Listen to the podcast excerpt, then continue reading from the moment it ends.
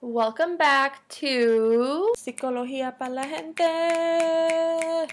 We snapping.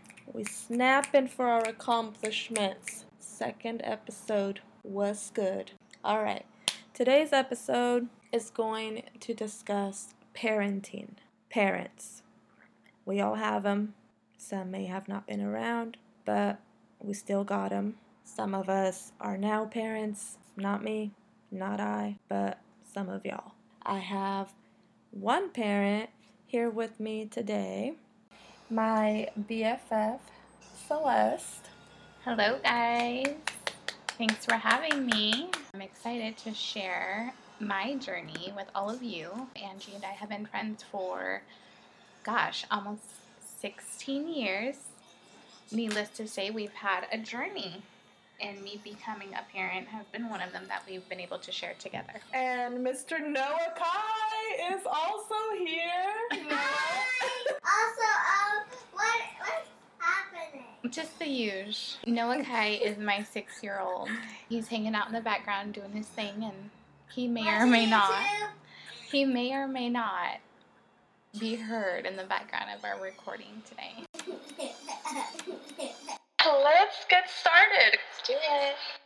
Parenting, I imagine, is a very hard job. It's gotta be. Although parenting is hard, there are a lot of people out there that make it look like a piece of cake. There's a lot of people out there that really know how to be the parent that their child needs. I want to start with a question because I feel like not enough people think about this. Why do people become parents? Specifically, those people that don't have any clue what being a parent is about. There's a lot of reasons. Um, one night stands, condom broke, rapes, skipped a pill, drunk. Those are all very negative.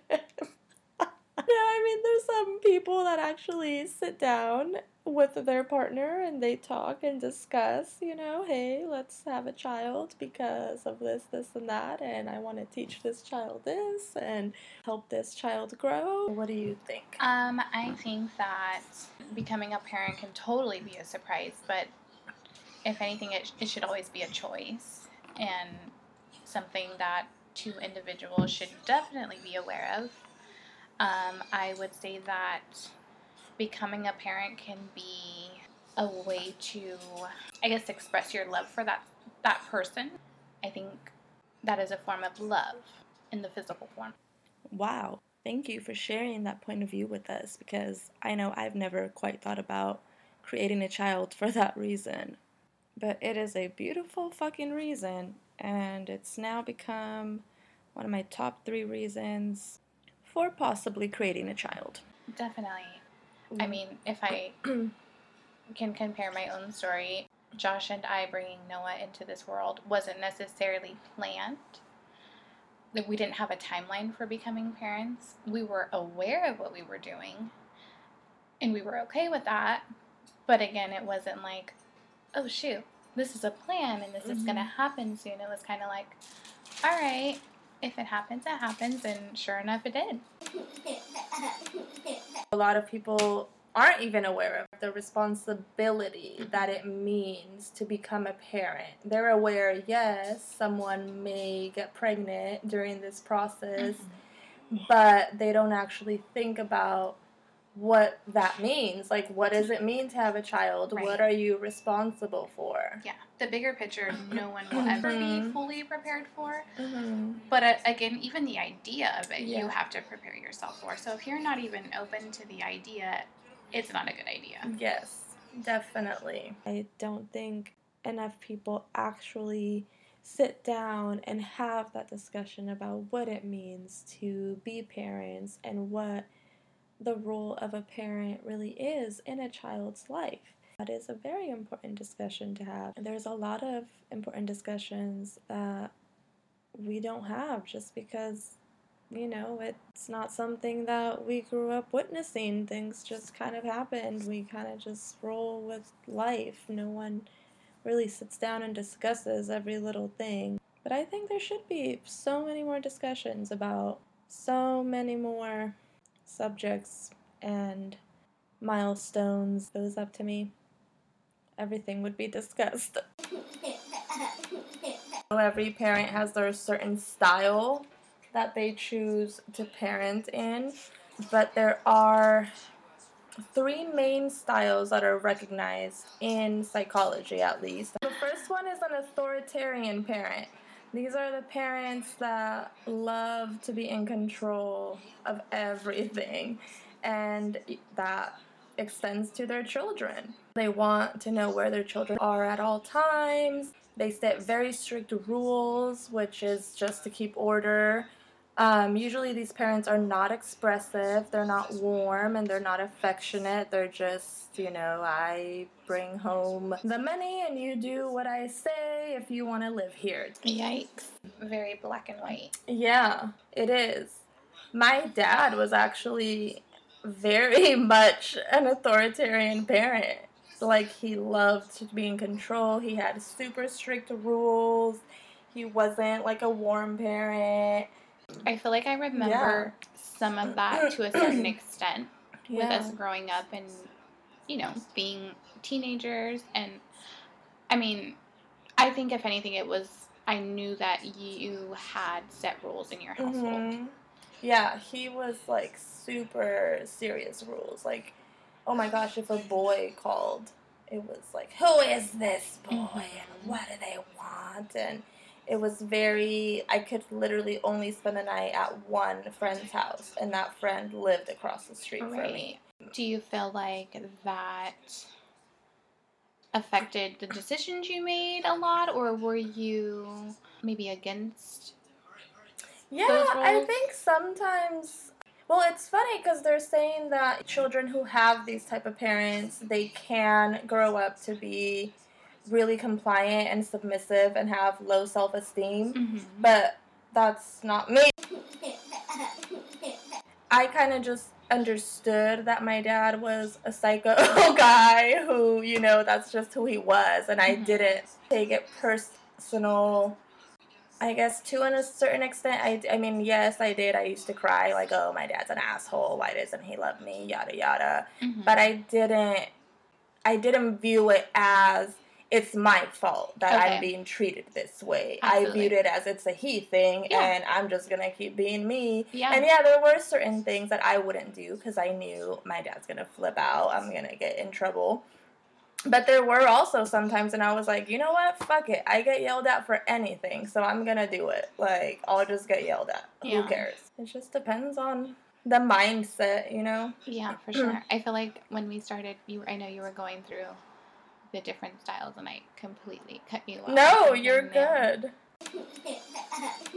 So that's one style. I'm sure a lot of you also grew up with that style of parent. Um, the second style is permissive. So these are the parents that are like the best friends. You know, we all wanted to go to this friend's house, the friends that had permissive parents, Mhm. because they just give up control to the kids. There's very few rules or no Mhm. rules at all. And even when there are rules, they're not enforced Absolutely. the risk of being this type of parent is that children can become very aggressive and act out. hmm But, you know, Celeste just said that was her type of parents. They got lucky. I knew my boundaries. What was your experience like with permissive parents? I'm the oldest of three, and there Mhm. there's all girls in my my family. Um, I think that my parents, I would say more my dad, laid down the foundation and his expectations, and I think I just knew that very early on. And I will say I I was able to get away with a lot because I had permissive parents. However, I still had the fear of oh shit if they find out I'm doing everything I'm not supposed to do, that's my ass. Mm. So again, I didn't have very many limitations or any strict rules or authority.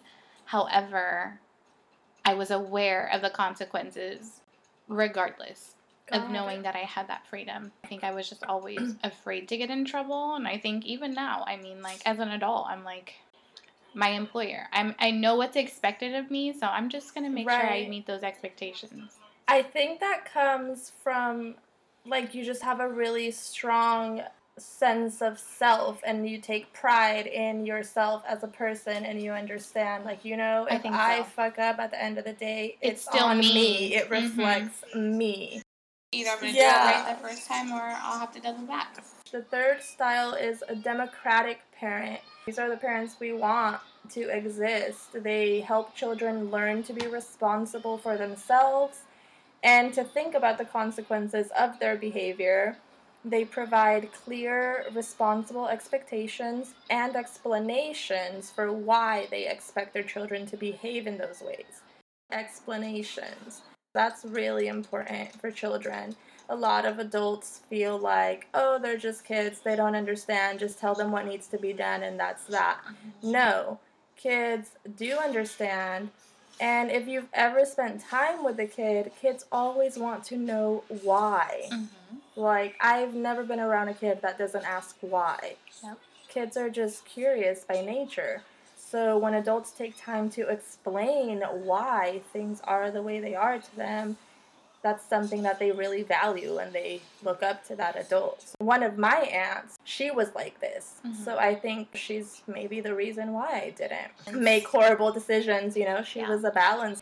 Even though this experience wasn't coming from my primary caretaker, Mm-hmm. it was coming from someone. I was experiencing it somewhere. So I was able to see hey, this does exist somewhere. There are people who will communicate with you in this And way and yeah. understand and explain things to I you that's important. we were just talking earlier, and I was like, "Hey, I think this is your way of parenting." So, what do you think? I one that's a compliment because I try my best to be all of these things that are listed under being a democratic democratic parent.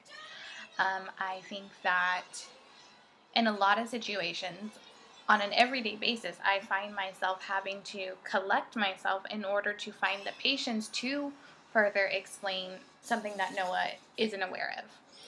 And I mean, don't get me wrong, I'm human. I catch myself kind of, please don't ask why, Noah. You know, trying to mm-hmm. avoid having an explanation for absolutely everything we're doing throughout a regular average day. However, I do notice that he absorbs everything, every Mhm. explanation, every scenario, anything that is happening.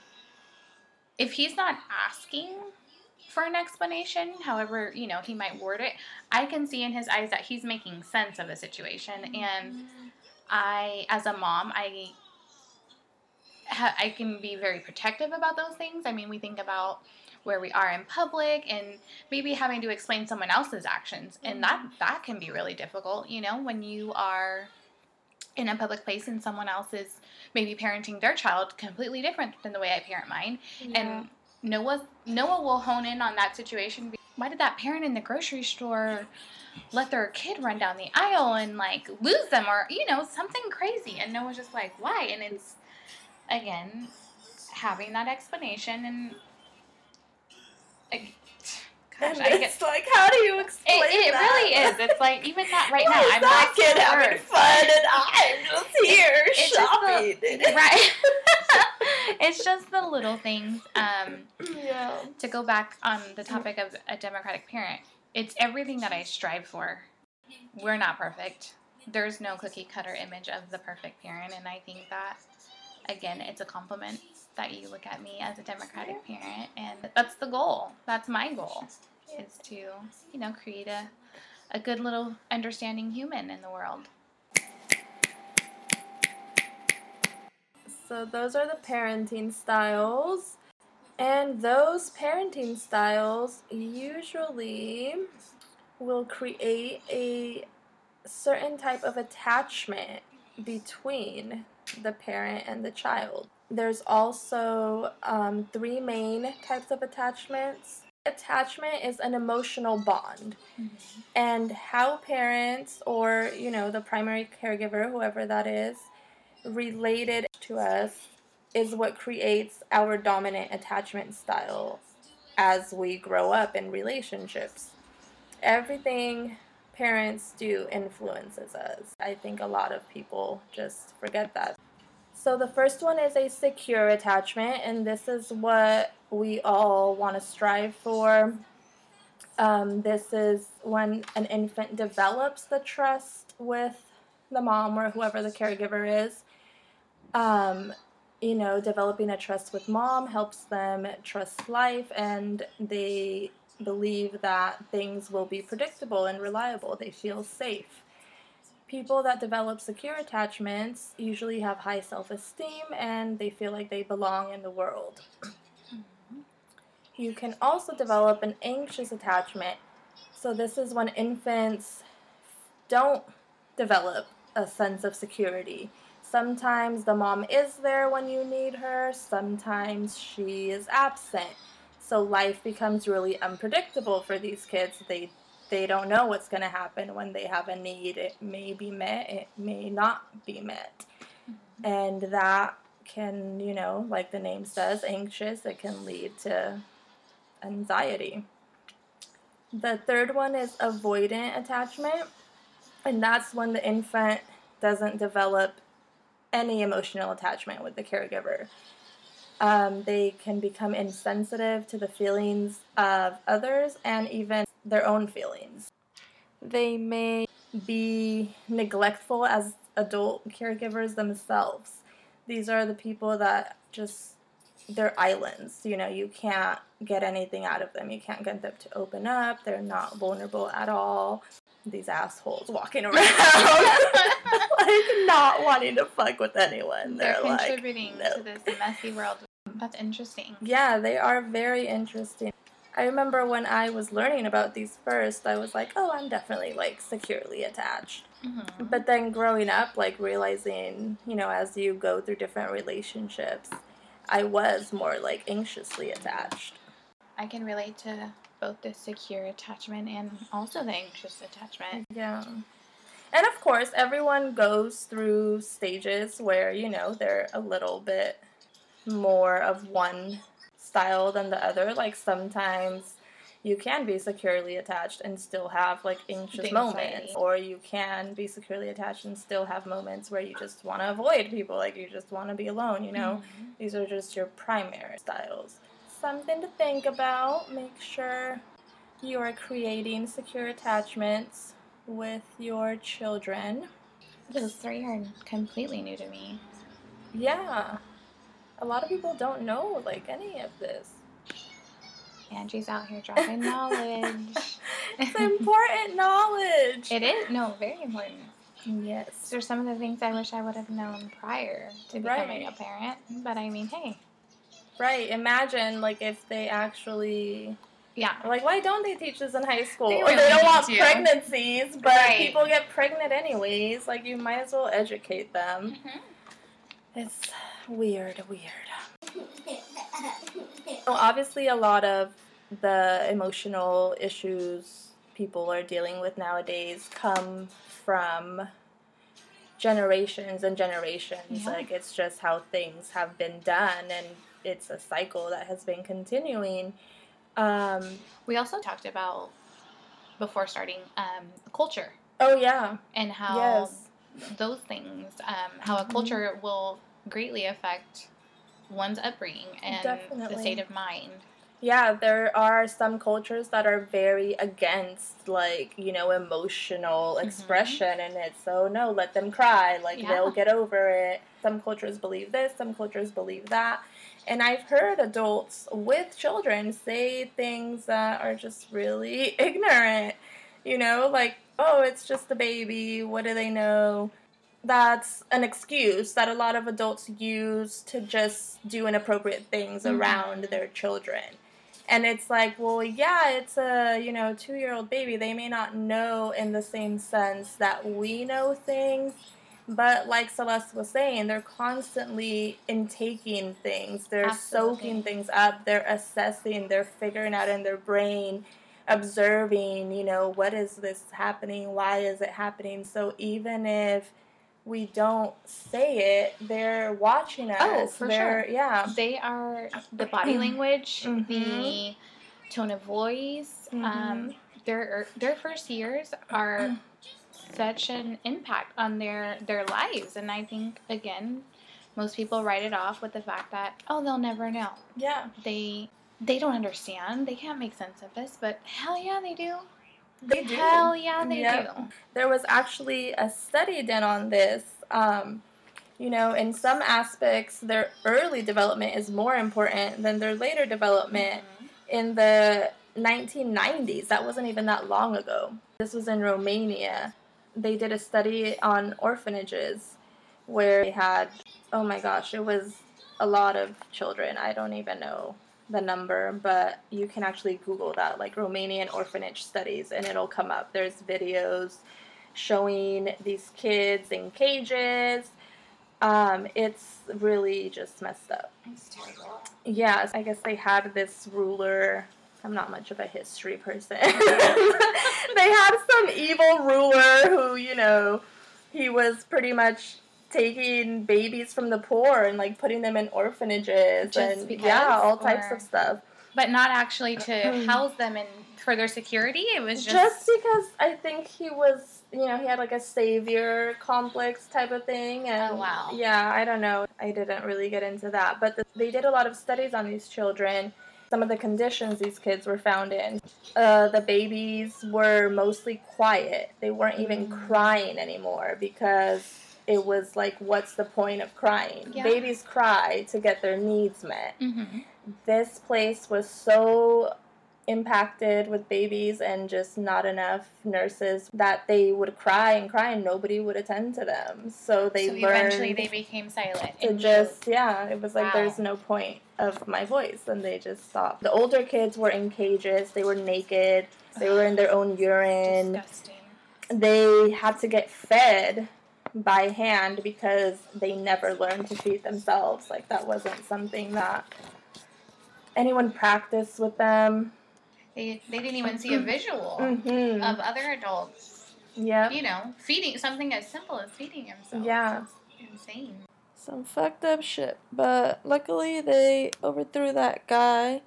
The orphanages opened and the kids were set free. That's when they came and did these studies. By this point, they found that, you know, the older kids that were already in there, like, they were pretty much, there was no hope for them. They were so emotionally, physically damaged that, yeah, it was, it was sad. But they did find that the younger you were adopted, the higher chance you had of growing into a healthy adult. So that just goes to show how important the Those younger early ages. Yeah. ages are. Yeah, that development is so crucial. Mhm. Yeah, so that was the Romanian orphanage study. Yikes. Apparently, there was a whole anti affection movement in the early 1900s. Oh, wow. Yeah, it was even like psychologists would say that loving your kids caused more harm than good. They would say that the mother's role was just to feed just the basic needs, no love, no affection. There were books written on this. People were like following these parenting Wow. styles. Yeah, it was like messed up stuff. And finally, this guy, Harlow, he decided to do an experiment because, you know, in his mind, he's like, that doesn't make sense. Like, kids need love and affection. What do you mean? So he did an experiment with monkeys. He took um, baby monkeys from their moms, which is also not very nice, but it was for science. Um, but yeah, he took these baby monkeys and he created two different types of moms. He made one soft mom who was just made out of terry cloth, Mhm. and he made a wire mom. She was made out of hard wires. You know, you you touch her, she doesn't feel soothing. She doesn't feel comfortable, soft. And the one, the wire mom, would give the monkeys food. And the soft mom, she didn't give them anything. She was just soft. She was cuddly. If these theories that psychologists were saying were true, then the monkey should have spent more time with the wire mom, right? the Because they monkey wants food. Yeah. That's all it cares about. It's going to be with the wire mom. Mhm. Well, that was not the case. The monkeys did go to the wire mom just when they were going to eat, and then when they were done eating, they went and spent all their time with the soft mom. They needed that love, Yeah, that the cuddliness, that Mhm. comfort. After that experiment, a lot of people started They started loving look- their babies. yes, they started really thinking about this movement they were following and I think it opened a lot of eyes into how important love is. Yikes. I think parents tend to forget that, you know, kids are just they're new to the world. Like mm-hmm. they're learning. We, you know, I've I'm not a parent, but I have a lot of experience around parents and I'm very observant and I'm always watching people.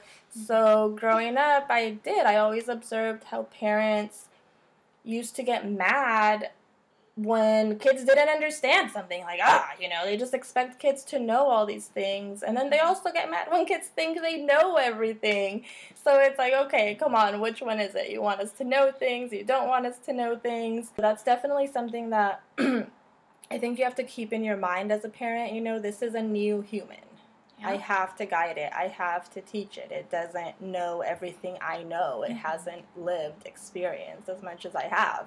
Also, for children, you know, I'm sure everyone listening has a parent. So, for children, we tend to forget that our parents have lived. We're like, oh, they don't know anything. Like, what do they know about us? Like, Oh dude, they've lived a whole ass life. Me like, they know. Yes, like they've experienced, they know.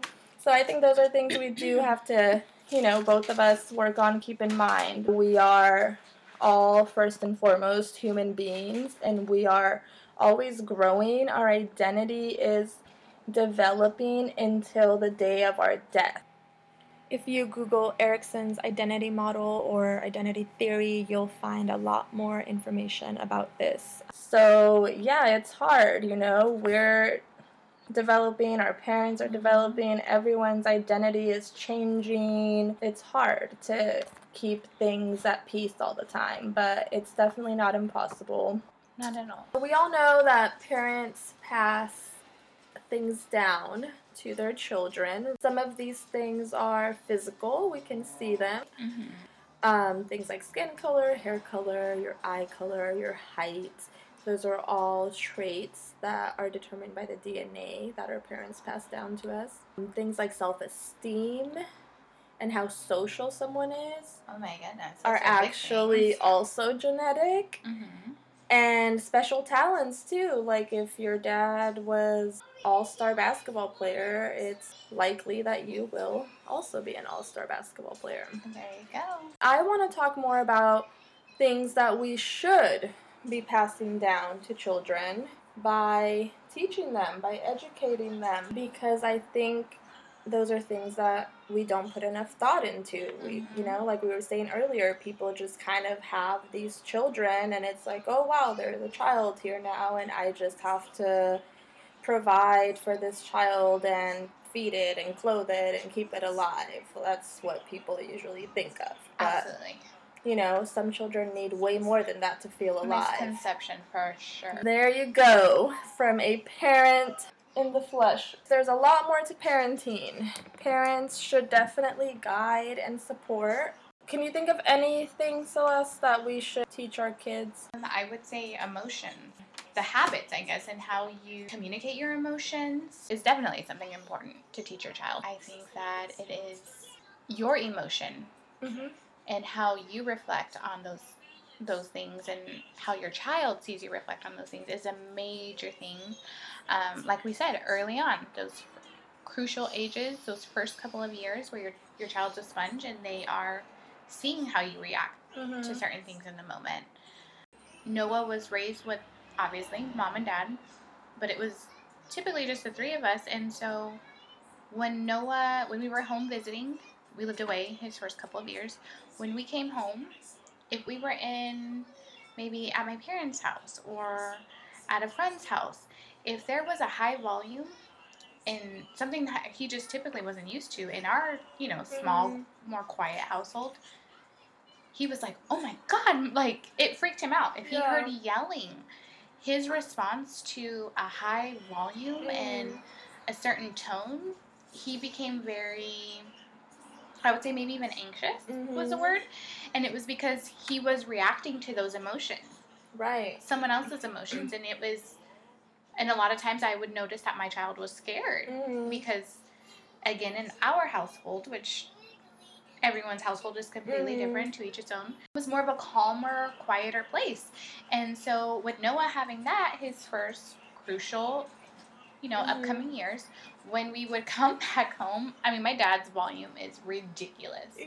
he has every emotion coming in his voice at all like levels N- not always is it out of anger but it can be out of excitement but the way that someone like my dad would show his emotion it scared noah Yeah. and so noah was kind of like oh my god i am not going to go give my papa a hug because he's like yelling because he's so excited to see me but that again that's just an example of again the, the home that you create um, the space and the element that you choose to raise your child in Right.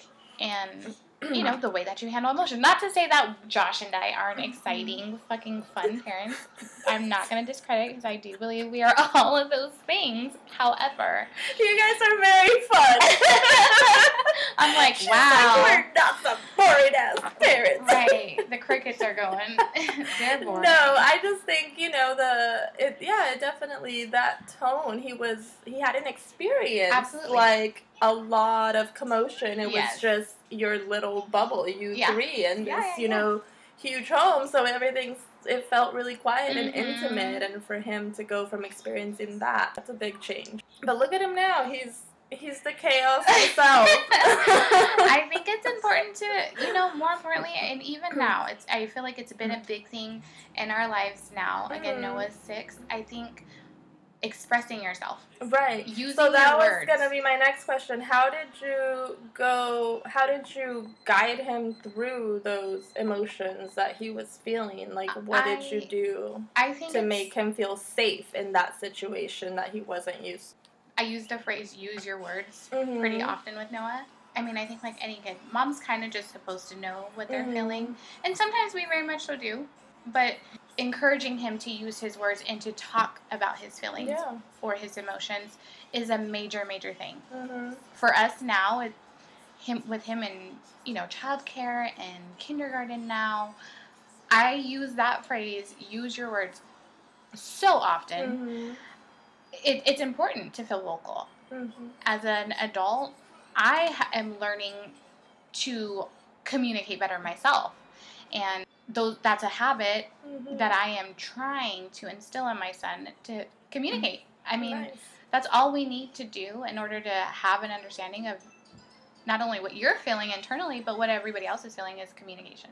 Yes. Communication goes so, so far. That's definitely a big part of emotions, you know, just learning how to communicate those Mhm. emotions. I think a lot of us weren't taught. A lot of us grew up in these households with these cultures, like we were talking about earlier, where certain things weren't acceptable to express. You know, I'm Mexican. We come from this culture where boys are not supposed to be sad, They're not supposed Mhm. to cry. Right. They're, you know, it's machismo. They're supposed to be these tough men and Mhm. you know that gets instilled in these kids and what do we have a bunch of men that harboring those feelings. babies like Yeah. they don't know how to take care of themselves so they can't be without a woman because that's what a woman is to them someone that takes care of them. Takes care of everything. so um, yeah definitely teaching kids about their emotions Yeah. and you know what emotions mean and how to express them I will say very it's, important as much as I talk it out, Mhm. communication, it's okay to also feel all those other emotions. Oh, yeah. That's where I struggle as a parent is allowing my child to be angry, Okay. allowing them to be sad, and also like, you know, we want to protect them and save them from absolutely Mhm. everything. Totally okay, but you have to let them feel those things as well. Yeah. And then they have to be able to feel those things and communicate what they're feeling. Mhm. Communicate that you're angry Mhm. communicate that you don't like what maybe someone's doing to you or Yes. you know all of those other things it's, Yeah. it's that fine line with you know Mhm. you, you want to protect them but they have to feel those things in order to understand their emotions Right. and also to understand why communication is so important Yeah. Yes. I agree. A lot of times the emotions they're being expressed, but they're being expressed in these negative ways Right. that pisses parents off. Yeah. You know, it's like, oh, you're misunderstood." acting out again. You're this again. You're that. Why is your child Mm-hmm. doing all those things? Because there are emotions in there that they don't know It any other way so to express deeper. them. yeah.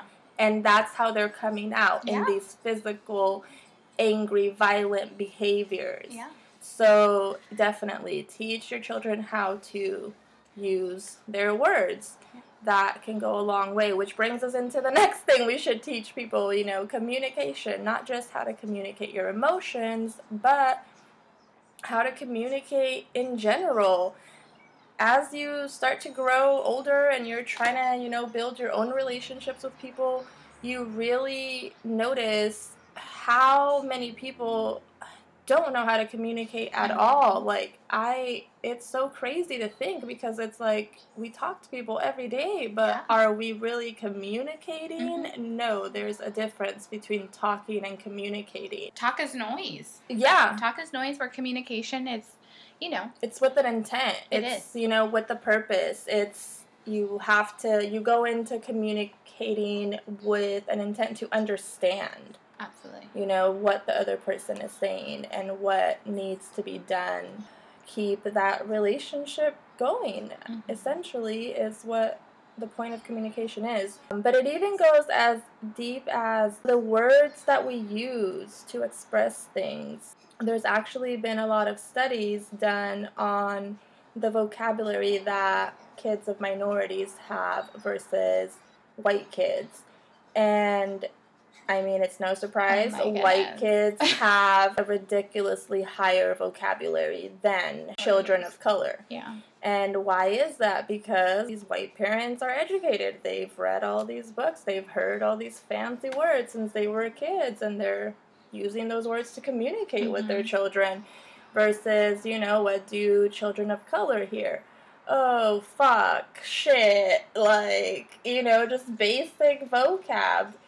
And not to discredit anyone's language, anyone's choice of words, I'm a firm believer that you can communicate so many things regardless of a limited vocabulary. But that doesn't negate the world that we live in, and what it comes down to is that us continuing to use low level ignorant language because that's the reality of what our language is viewed as to the upper class is sadly putting our children at a disadvantage. And I just think it's time that we do better and we make sure that our children have the same options as these wealthy kids who are born with so many privileges and advantages. So, Celeste, can you think of any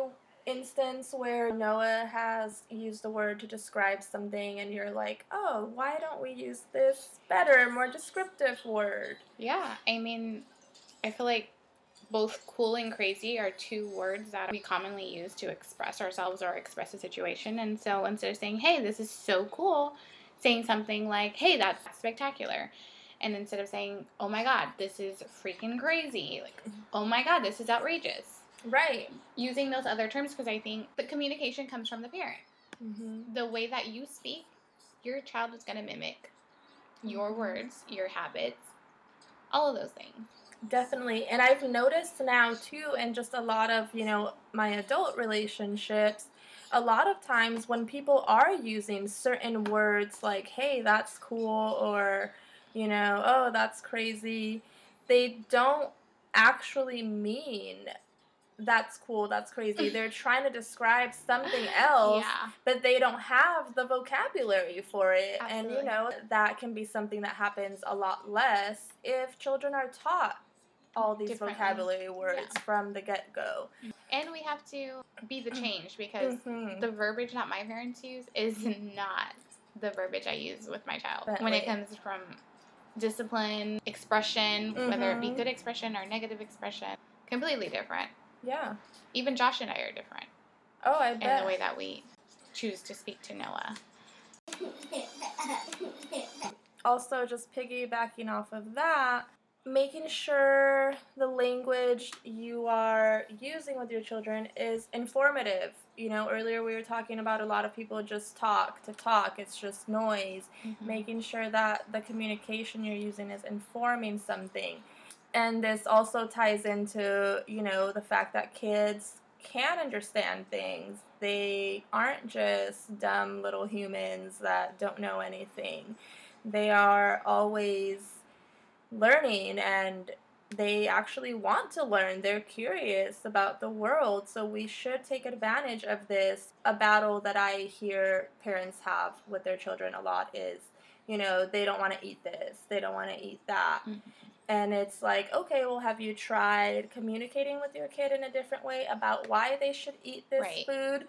And a lot of times, no, you haven't. For example, your kid doesn't want to eat apples. If you just tell your kid apples are good for you, It's not good enough. it's like your kid's like, okay, they're good for me, but so what? Like, you tell me everything you mm-hmm. want me to do is good for me. Versus if you say, hey, you know, apples and other red foods, they make your heart strong. yeah. Then a kid's like, oh, my heart. Like, yeah, I want my heart to be strong. And then that can even lead into a conversation about what the heart and other organs do for your body so that kids can start appreciating their bodies and seeing them for their bigger purpose. Every benef- food mhm. group has nutrients that benefit a certain part of your body. So, you know, this is a way, this is where parents, it's work to be a parent. You would sit down and, you know, think, oh my gosh, how can I communicate this in a way that my child will understand? Your child understands colors, your child understands body parts. Communicate in that way with your children. Say, Mhm. hey, you know, red foods are good for strong heart. Orange foods help you see in the dark. Uh, green foods help you not get sick. Remember, you were sick last year and you didn't like that. Finding ways to explain things to them with the knowledge that they do have and knowledge that you can expand on Mhm. is the goal when informing children about things. Now, is there something you do with Noah that you explain it like this in this way? I feel like art is something that we recently had a, a serious conversation about. Mm-hmm.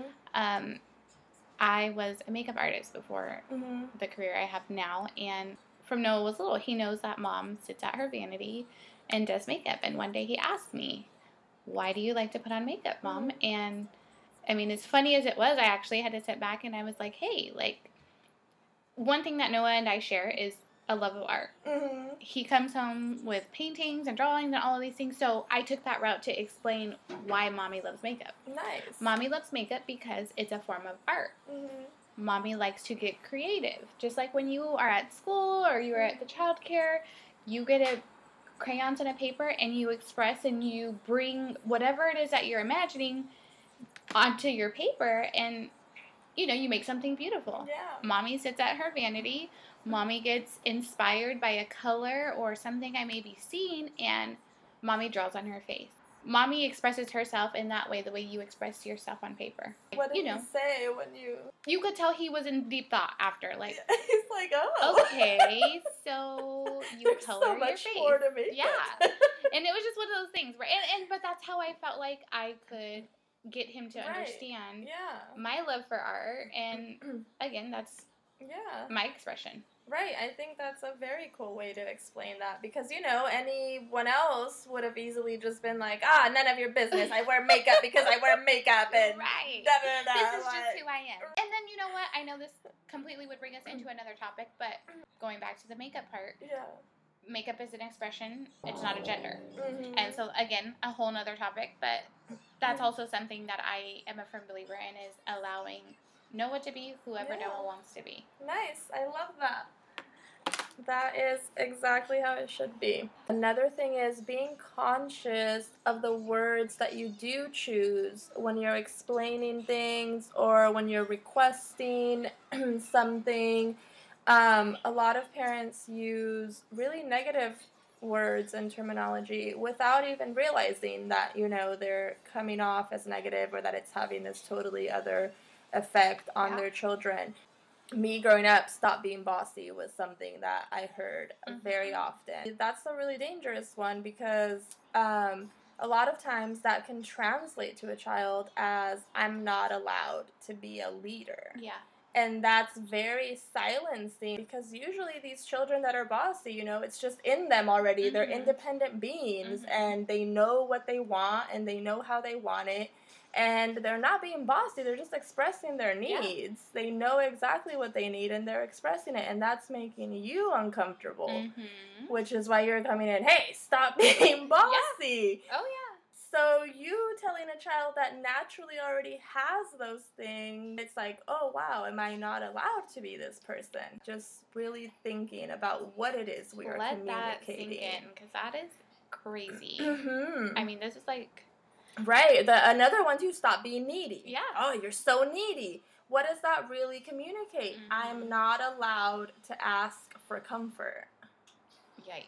Yeah. Is that what we want to be communicating? I don't think so. And you know, we say all the time, like, oh, it's just a word. Words are no big deal. Oh, words are so But big. yeah, they are, especially to children who are perceiving things constantly. They definitely perceive what you're trying to express Yeah. with these words. I think that's when you need to become just more mindful as a parent. Yes, and we already mentioned this a few times, I think, with some examples, but just trying to communicate things in a different way to children. A lot of times, parents, you hear them, well, I don't know, my kid doesn't really talk to me, I don't really know much about them. And it's like, oh, well, have you tried to get to know them? And they're like, yeah, you know, they get home from school, know I, ask them how their day was, and it's like, oh, great, how did that go? Usually that doesn't go anywhere. I remember I used to hate that question, how was school? Like, fine, then you just go to your room. Yeah. What do you, what else do you say to that? Like, how was school? It's such a vague question. You're not gonna just be able to blurt out exactly how your day went. And you know, parents will do that. Like they'll ask a question and get no response and just be like, "Oh, well, yeah, I tried." Like, and it just never crosses their mind like, "Hey, maybe I can ask this in a different way." I'm like, hmm, I asked Noah yesterday, how was school? Did he he did. I mean, See, mind well- you, yesterday was Valentine's Day, so yesterday was a little bit different than, uh, um, you know, Yeah. every other day because Yeah. there's a little bit more exciting things Right. happening. But Right. And I think you and Noah too, you guys already have that open communication I think so. established. So, I- I he's mean, I'd like to think so. more willing to just like share things with you, you know? absolutely, A lot of the times too, why you're not getting a response is because children actually don't respond well to questions. Mhm. Like prior to whatever we've been told or what we believe, they don't. Questions make them really anxious. Q&A, that's comfort level for adults. It's our go-to. We're used to communicating in that way. Yeah, but I for children, when you're just coming at them with a question, it's very confrontational. I don't know. It stresses them out, man. They communicate better with statements Yeah. that show that you're interested and you're paying attention to Mhm. them. So, just an example, instead of asking them, hey, how was school? You can say something like, oh, you look like you've had a long day. Your child might, you know, yeah, I have had a long day. This and this happened. Or maybe that still doesn't work, and you can say, um, You look happy today. You, you must have had a good day at school. And I think that's You something know, I'm gonna practice they'll more. tell you, like, Oh, yeah, this, some, this good thing happened. Um, another one too, instead of, you know, saying, Hey, how'd you do on your math test? That's another question I hated. I'd always be like, I don't know, I just took it. Like, I don't have the. I'm hoping I yeah. Instead of saying that, if a parent said something like, Hey, I was thinking about you during your math test today. How does that make you feel, right? Like, so Yeah. much different than how was your math How was your test? math test? You're like, oh wow, you were thinking about me, and then you're like kind of feel Mhm. compelled to talk to them about the math test. Try talking to your kids in different ways. If one way doesn't work, try another way. Another good tip for that is that kids process things by playing. So if you ever want any insight into the life of a kid, just start playing with them. Let them lead the I think that is play. so big. yeah. Sit down with their toys and just let them be in control. You just kind of follow along. They will tell you so much about their Mhm. own little world through play. I don't think I understood that until we Josh and I decided to put Noah in that in his play based Mhm. daycare, and Sarah is teaching. Sarah, shout out to Sarah. Sarah is Noah's child care provider. Yes, Um, Sarah's she- awesome. Yeah, she's so amazing at allowing the children to just express themselves with play. And I, after having him enrolled at three, it it changed my outlook so much on the things he was learning through play, the things that he Yeah. was, um, just the way that Sarah was able to, um, kind of pick apart his growth and vocabulary and his relationships and just everything that she was able to examine through play i was just you know Mhm. lost for words Yeah. at even now it's Yeah. insane Yeah, play is a very big part of being a child, and it's really how they learn. They learn a lot through playing. Um, it's definitely something that gets downplayed a lot, but no, it's very important. Play is a must for children. get out and play Another part of communication is how to have hard conversations, right? Um, conflict, it's inevitable. Everyone's going to have conflict at one point during their lives with all types of different people. yeah But the difference between it driving us apart or bringing us closer is how we show up for these tough talks, you Mhm. know? It's how we talk through these difficult conversations. Um, and this is definitely something that was not taught or modeled where I grew up. oh Conflict same. was cussing and screaming and Absolutely. Or crying avoiding. and yeah, just silent treatments. It was nothing healthy. Um, these were things that I just had to kind of go and you know read up on my own. Like I just felt like there had to be a better way to communicate with people. The first tip to having a successful difficult conversation is using I statements. If you've ever been to therapy, you probably know about I statements. Basically, an I statement just means that you're speaking from first person. You are speaking from your own personal experience. You're not saying, you're making me feel. yeah You're saying, I feel. Taking the ownership of Yes. how you're feeling Taking ownership, accountability. absolutely You know, you're not saying, you're not doing this. You're saying, I need this. this that's crucial because i feel like i've i've struggled with that as an adult Oh, yeah, I too. I catch myself all the time saying, you know, well, you made me feel this. And I'm like, Mhm. okay, pause. I feel that. That person didn't make me feel that. Yeah. Because, you know, your feelings are personal, they're yours. So, besides using I statements, leaving your judgment behind Mhm. and practicing compassion. Ooh, compassion Yes, that's a hard one. You know, a lot of times when we're listening to others, we are just listening to react, hmm to have an answer. We're not actually listening to understand. And that causes a lot of problems within itself.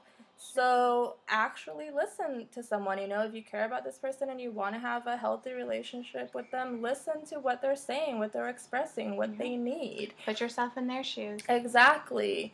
You know, don't say something like, I don't understand why you can't just do this. Instead, say, Can you help me understand why, you know, you Mhm. are doing this?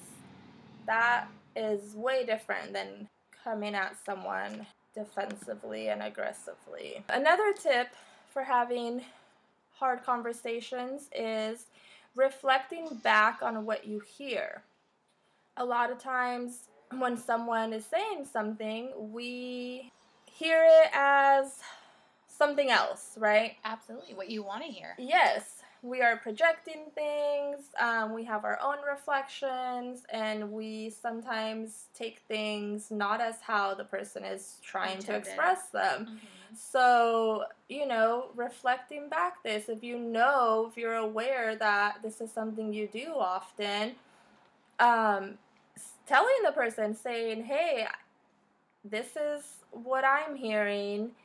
Am I hearing this correctly? Is this what you Is this what you're trying to say? If not, you know, let me know right now. I think that's a big part of miscommunication Mhm. is making sure that the way it was intended for you to hear it was, you know, it was given to you that way. Yeah.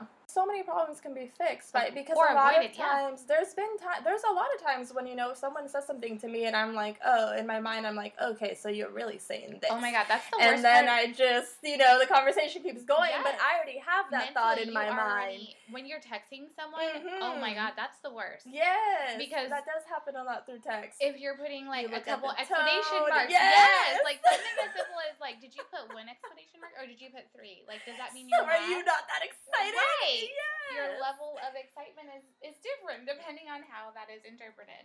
And a lot of people are afraid to ask, you know, because I think a lot of people feel there's this pressure that society puts that we're just supposed to know Yes. things. Yeah. But it's like, time. no, we're not. Like, we don't read minds. Ask. It doesn't matter how well you know someone. Communicate. Like, don't be afraid to ask. No, yeah, no matter how long you've known someone. Another tip is acknowledge the other person. When you're having a difficult conversation, it can be very emotional Mhm. and sometimes you're saying not very nice things and that can be stressful you know you sometimes are wondering during these conversations oh my gosh does this person still care about me Yeah. like i don't know what the outcome's gonna be It's hard to become very vulnerable and Mhm. express yourself and when you don't get the response after, you know, sharing something or hmm you know, putting your feelings out on the table, if you don't get that whatever you may expect in Mhm. return, it's hard. yeah You know, that might shy you away from it can it can having those hard conversations. heartbreaking. You know, acknowledging the person, letting them know Mhm. um, when you did feel seen, when you did feel that that person was there for you. You know, letting them know good, positive things about them, not just bringing up all the negative during this Yeah. bad conversation. You know, maybe you guys are fighting. I don't know. You haven't been getting enough attention. Saying, you know, well, I I feel like I need more attention, is what you would say, right? I need more attention. And then if that escalates and now you guys are just arguing about all the times that you haven't got attention, you can throw something in there like, you know, when you did this, I felt like you were very attentive. Mm-hmm. You know, that gives Shows them an a good re- example. appreciation, yeah. validation. Yeah. Not that that's needed, but I mean, sometimes it is what we need here. It is a little. And it gives them a specific, you know, okay, this is what I need to aspire to. Mhm. This is what I need to work towards. How to apologize. That's a very hard conversation to Ooh. have with people. Apologies. Nobody your likes to apologize. No. and nobody really knows how to apologize. It's another thing I've learned. How do people apologize usually? I'm sorry yeah. and that's it. Like people are just like, okay, like we've just been, you know, trained that- to just take that as an apology. Absolutely. And that phrase usually doesn't do much. No, it usually is not communicating. I'm sorry. You know, it's apologies need to be you taking accountability, Yes. you stating how you're gonna make a change, Mhm. and you actually making, Making that change. change. Yeah. And that's usually not how it goes. Instead of, you know, coming at someone like, oh, I'm sorry you feel that way. Mm-hmm. What the heck is that saying? Like, that's definitely not an apology. You're No. sorry that I feel what I feel. Like, when you're apologizing, it means apology. you're sorry for something you've done personally. Like, you realize I messed up. I hurt someone that I care about. Mhm. I need to go fix this. That's what you're doing. So you saying I'm sorry you feel that way. That's you're not showing any of those things. Not at all. If you say I'm sorry I hurt you, now you're expressing some kind of Yeah. you're Empathy. you're taking accountability. You're realizing I hurt you and I'm sorry about it. What would be the next step in that? You know, what can I do to not hurt you again? Mhm. um, or you know, I'll try harder to not do it again. Oh, another one people say, you know, well, that wasn't my intention, and they think that that's cool. They're just off the hook. Instead of saying that wasn't my intention, you can say something like, I'll be more mindful of this in the future. Mm-hmm. There, that's definitely taking accountability versus that wasn't my intention is just an easy way out. It sure is the easiest way out. Or, you know, the worst one, you're making a big deal out of nothing. Also known as, bitch, you tripping And yeah, I'm not gonna lie, sometimes bitches do be tripping But that's not what we're talking about today. That just brushes you to the side. Like, whatever you are upset about doesn't even matter. It's nothing. And that will Oh. definitely piss someone off. Trigger. Instead of saying you're making a big deal out of nothing, you can say something like, I'm sorry I hurt you. Can you help me understand why this hurts you? Taking notes for my husband. oh my god. I'm just kidding.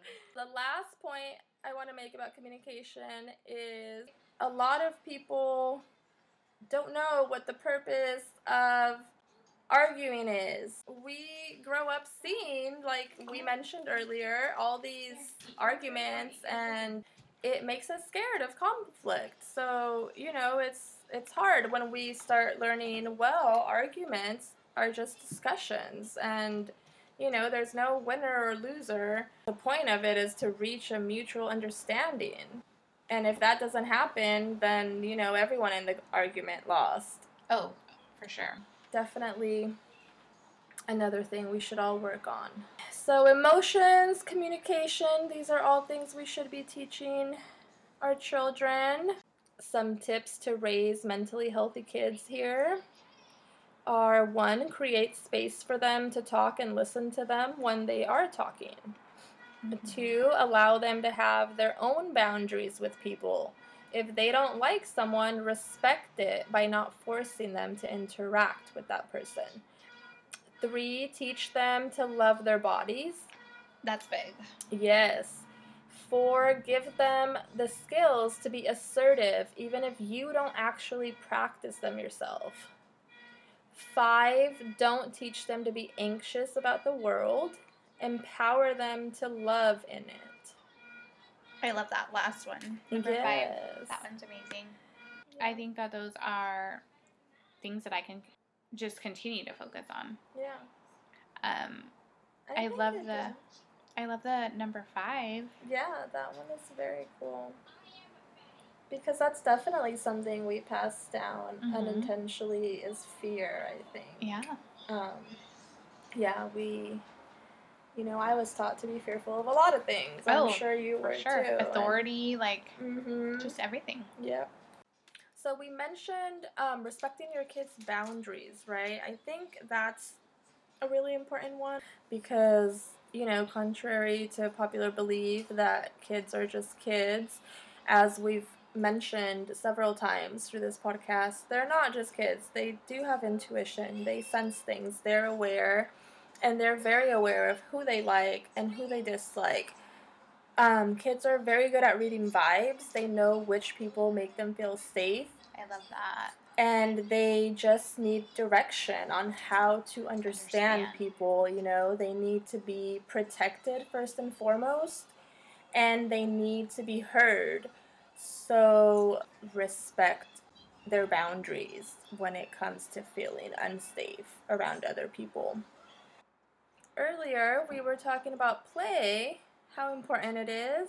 Play teaches how to critically think. Play is actually so important that there's different stages of play. Um, psychologists have studied these different stages and they've um, mapped out what each stage teaches. We'll just briefly go over that.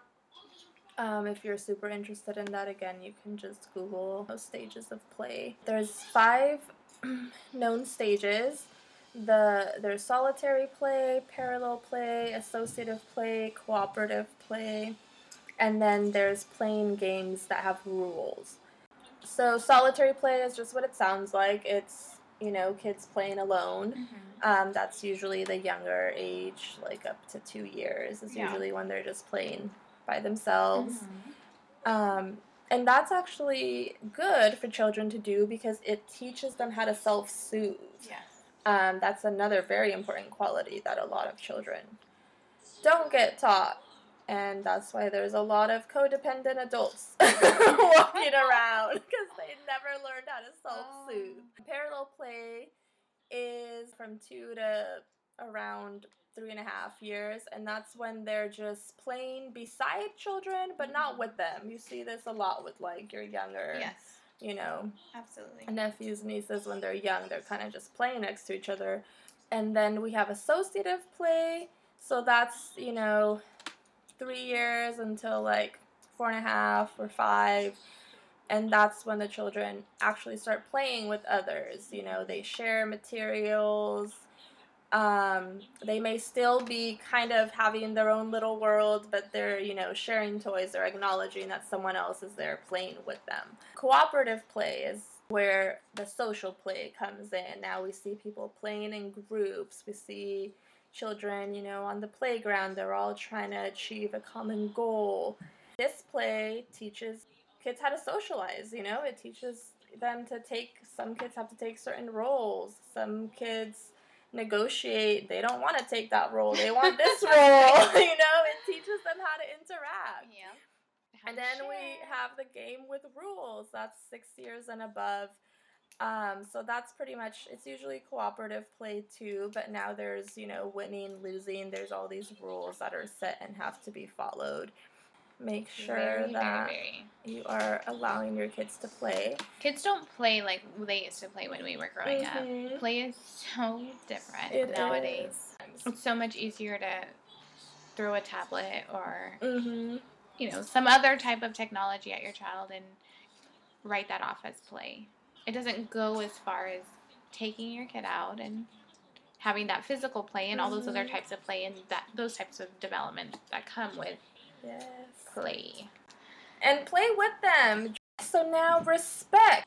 Respect is also something that should be taught. A lot of us grow up in these cultures where you'll ju- you're just told to respect your elders, um, but you're never really told why.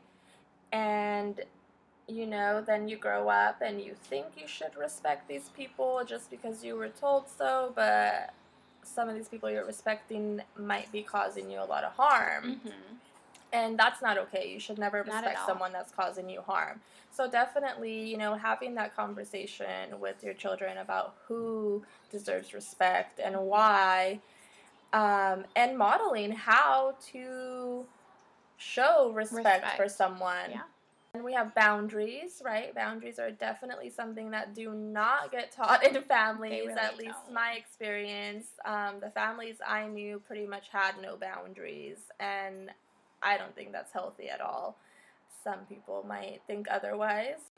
But for me, um, I think boundaries make a lot of people feel threatened Oh, because sure. you know we did grow up with these your family there's no boundaries Yeah. type of ideas so when people start to create these boundaries it mm-hmm. makes us uncomfortable we're like wait why are you creating that boundary you don't love me anymore like what's going on Personal space is a big thing. Yes. A lot of people fail to understand that boundaries are what allows someone to love themselves and others at the same time.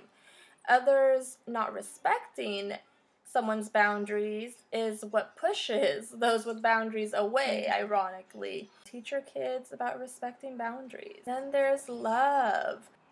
I don't think love is something we think about that often because we kind of I don't know, at least for us, we just grew up thinking, you know, well, it's your family. You know you love them. Like, that's The it. expectation It's- is that yeah. we love you. Yeah, like there was nothing, we never really talked about what love was.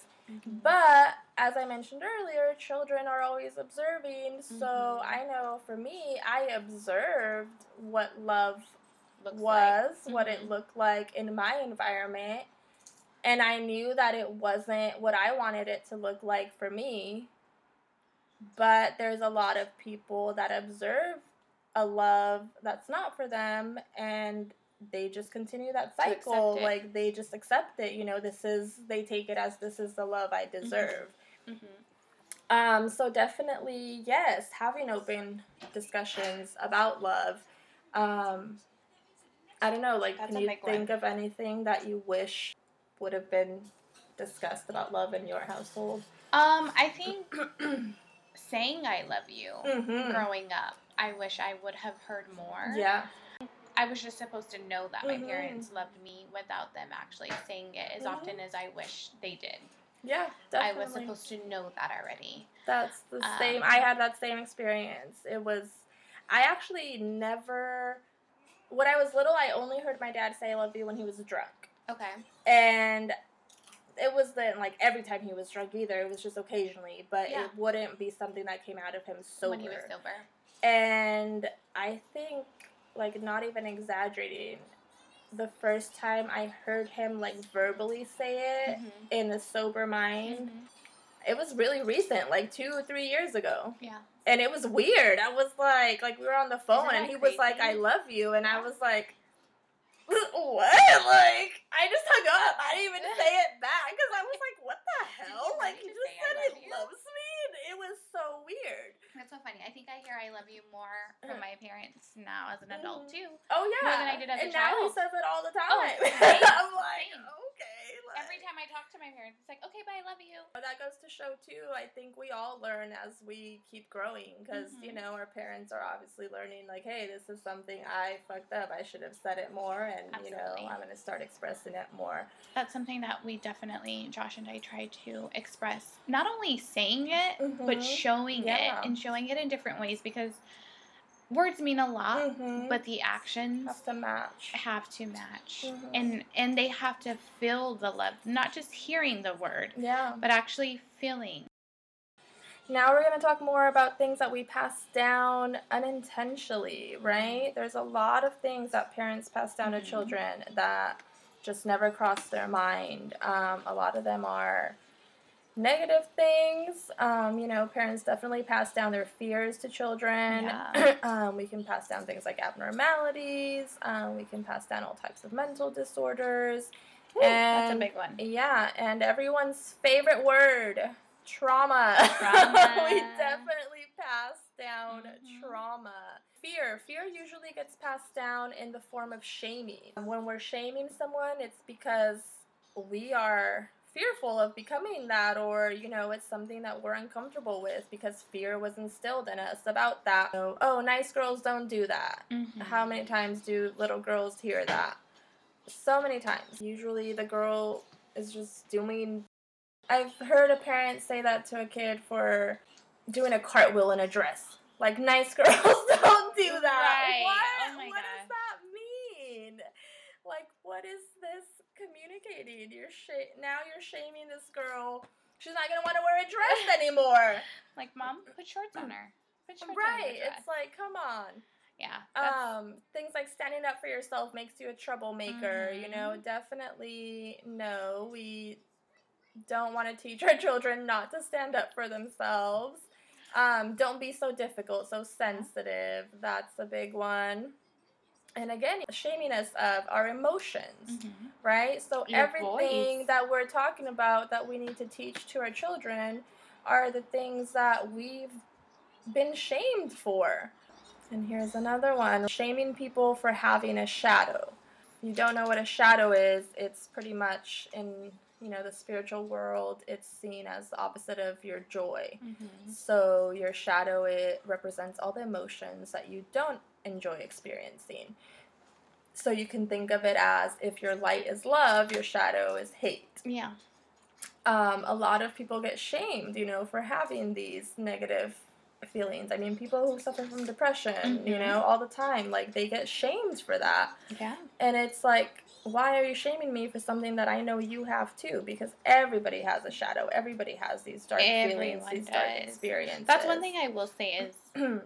I feel like the last year, maybe Mhm. even two, people in the limelight have been more vocal mm-hmm. of these things that they battle. Yeah. And I think these people that have those um, those opportunities to speak so care carefree about it, it allows people that are more in the norm to Mhm. embrace the fact that we all go through things. Mhm. Stop shaming. Start Mhm. normalizing. Everyone feels these things. It's we do. Even if you're saying you don't. you do. Oh, sure. Behind closed doors, you feel these. Um, so lastly, trauma. Trauma is the biggest one. We all love talking about our traumas now, um, which is a good thing. We should. We should be talking about our traumas. We should be trying to understand other people's traumas. I'm all for it. Mm-hmm. Um, but I mentioned earlier how important play is, and this is just gonna pretty much finalize its importance. So, play is actually the opposite of trauma. Trauma shuts people down, it makes them fearful, it makes them freeze, it does all kinds of negative things, but play does all the opposite of that. You're enjoying, you're opening up, you're imagining, you're creating, you're engaging different parts of your brain, you're carefree. Play is a trait of all mammals. All mammals play. And it can really, you know, play can be anything. As we grow up, we kind of, I think, shy away from play. We do. Um, but you think that you, the word play, I feel Mhm. like children play right. is how how that word Mhm. is perceived. Yeah, it is. But you know, still like our hobbies are pretty much are. Anything you enjoy to do, like that can be seen as play. Play has a lot of advantages for you know children just growing up. It develops their motor skills. Um, it helps develop their neuromotor. It socializes. Um, after trauma, our conscious and unconscious just focus on surviving. Play becomes purposeless. It's just fun. It's not something that helps us survive in that moment. Mm-hmm. So we kind of shy away from it.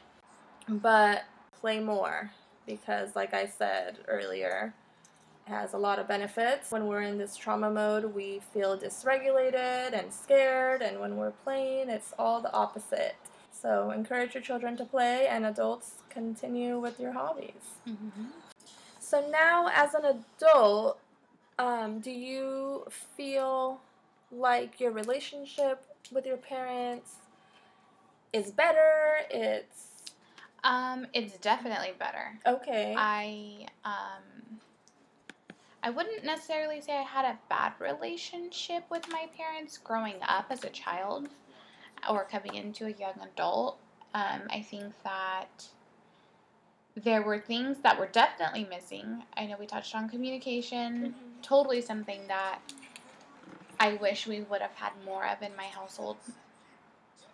That was something that I I struggled with as an adult because I don't I think we I know that we lack that in my home. Mhm. So communication was definitely a thing. Um, but going back to your question, as an adult and the boundaries that I've set, I think that I have realized that the things that I, the weight that I carried as a child and a young adult, I am now able to identify the healing that I've, the journey that I've embarked on. I have a better understanding with the things I felt as a child.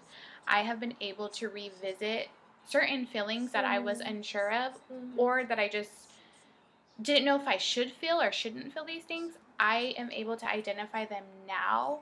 And that is why I have boundaries with my parents. nice. That is why I have boundaries with, um, even in my household, right. the boundaries that I've created. Um, Do you feel comfortable sharing like some boundaries that you've created with your parents? I would say that the, again, no one's perfect. Mhm. My parents have been together for years, and I think when they have issues, I put the boundary of letting their issues become their issues and not siding with a parent. That yeah, Because that's as- a great boundary. As a child, my parents didn't make me feel like I had to side with either, Mhm. but I, I felt like I had to. I Mhm. became, in certain scenarios, I became protective over one parent. Mhm. And then in other cases, I was protective over the other one. And so as an adult, I created that boundary to let them be them Mhm. and not to feel like I am carrying the weight of maybe an argument that they're having or you know whatever kind of miscommunication I I put that boundary up I, at one point, put a boundary up. My child wasn't around them very much Mhm. because I felt like they were unhealthy. Mm-hmm. Their their relationship was unhealthy at one point, and my parents very much well know this that they were not the role models Mhm. that I wanted in my child's life at one Mhm. point. and they they have worked past their struggles individually and together, and I have worked through the struggles that I have with them, and you know we we have the communication finally now that I wish we would have had when I needed them. Do you think it was hard to create that boundary? Oh, or for sure. Because I feel like the boundaries that I eventually created, I was scared to. Because those aren't people that I thought I had to have those boundaries with. Mhm. And it took me a long time to realize that I I did need to put those boundaries for my mental health Mhm. and my just everything, everything that I wanted to be as an adult and as a parent, those boundaries had to be done and like I said I just didn't expect that Do you feel like there are any boundaries you've been avoiding? I think so. Mm-hmm. I think so. I think I am still sometimes I feel still feel like that child scared to to communicate with my Mhm. parents about touchy subjects that if it were anybody else in my life I would have no problem Mhm. having the conversation with but again because those are my parents Right. I am fearful of putting those boundaries up if that makes any sense. Yeah.